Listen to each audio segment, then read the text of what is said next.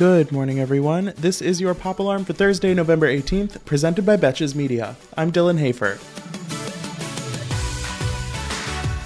After being freed from her conservatorship last week, Britney Spears is continuing to use her voice on social media, and she posted a video earlier this week addressing what she wants to do now that she has her freedom.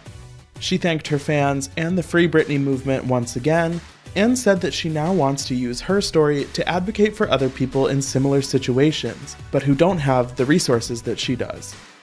She also mentioned that she's just recently been allowed to have possession of her car keys and an ATM card, saying that it's the first time she's really seen cash in a long time. For someone who has an estimated $60 million fortune, it never gets less wild that she's had zero access to money for such a long time. As for her family, she reiterated that she's not fucking with them, saying that they should all be in jail, including her quote, church going mother. Sounds like Britney was not impressed with the Bible verse that Lynn posted the day of the conservatorship hearing. I don't know if jail is actually a realistic outcome for the Spears family, but it certainly doesn't sound like they'll be getting any of Britney's money moving forward.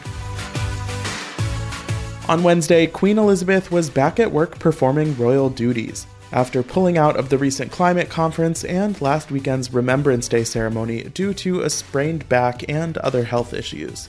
The Queen was photographed meeting some military dude at Windsor Castle, and of course, tabloids were quick to say that she looked frail. But honestly, what 95 year old doesn't look frail? She's tired, leave her alone. In other royal news, for the second year in a row, it looks like Harry and Meghan won't be spending Christmas in the UK with the royal family. No official announcement has been made yet, but given the logistics that would go into a visit like that, sources say it's unlikely that they're making the trip if arrangements haven't already been made.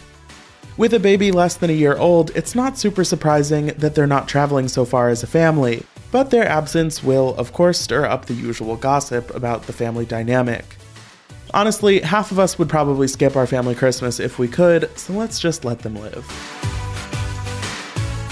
It's been four months since Tom Holland and Zendaya were first spotted kissing in public, but Holland still has mixed feelings about their relationship being a topic of conversation.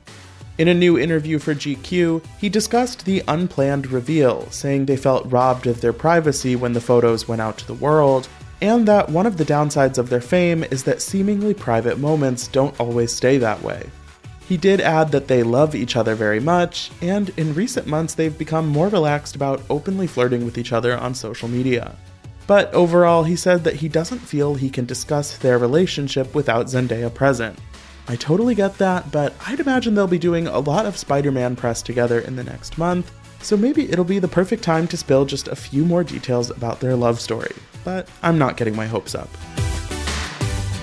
And according to an unnamed Page Six insider, a lonely Alex Rodriguez has repeatedly been texting former Real Housewife of New York, Kelly Bensimon, asking her to hang out. I have no idea if this is true, and I have a feeling the Page Six insider's name rhymes with Shelly Shensimone, but imagine if these two actually got together. It would be iconic. For more Pop Alarm, be sure to rate, review, and follow the show wherever you listen. And you can follow me on Instagram at Dylan Hafer for more entertainment stories. Until tomorrow, I'm Dylan Hafer, and now you're pop culture.